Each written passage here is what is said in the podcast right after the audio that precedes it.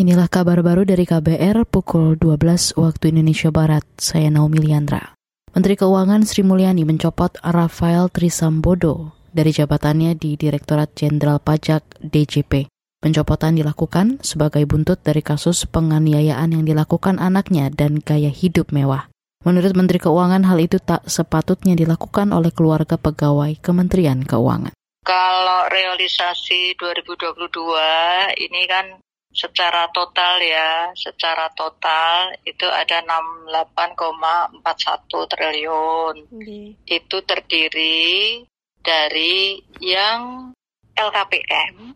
Oh. LKPM itu dihitung dari yang perusahaan menengah dan besar. Ya, sektornya secara keseluruhan itu masih energi. Okay.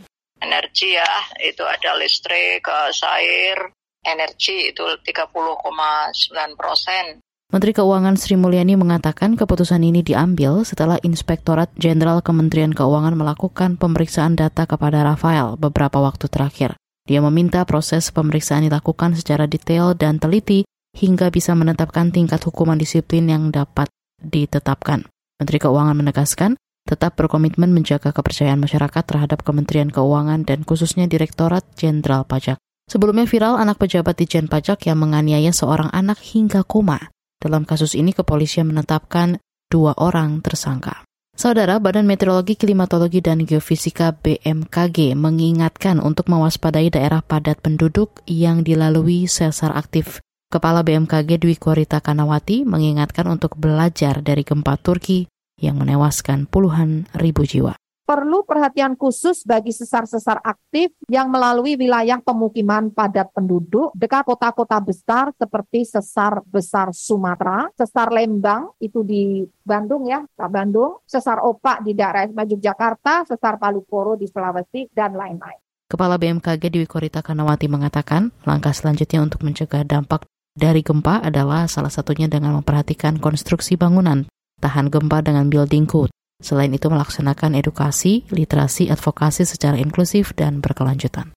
Kita ke berita luar negeri. Korea Utara menguji coba rudal penjelajah strategis Hwasal 2. Dikutip dari kantor berita Korea Utara, KCNA, latihan peluncuran dilakukan pada Kamis pagi waktu setempat. Latihan dilakukan di wilayah timur. Latihan dilakukan untuk menegaskan kembali keandalan sistem senjata dan memeriksa postur respon cepat dari unit rudal jelajah strategis. Unit ini merupakan salah satu kekuatan utama penangkal nuklir DPRK. Penembakan empat rudal jelajah strategis Hwasal 2 dilaksanakan di wilayah kota Chimhaek, Provinsi Hamgyong Utara menuju Laut Timur Korea. Rudal diklaim mencapai target yang telah ditetapkan setelah menempuh orbit sepanjang 2000 km. Komisi Militer Pusat Partai Buruh Korea Utara menyatakan sangat puas atas hasil latihan peluncuran tersebut. Demikian kabar baru saya Naomi Liandra.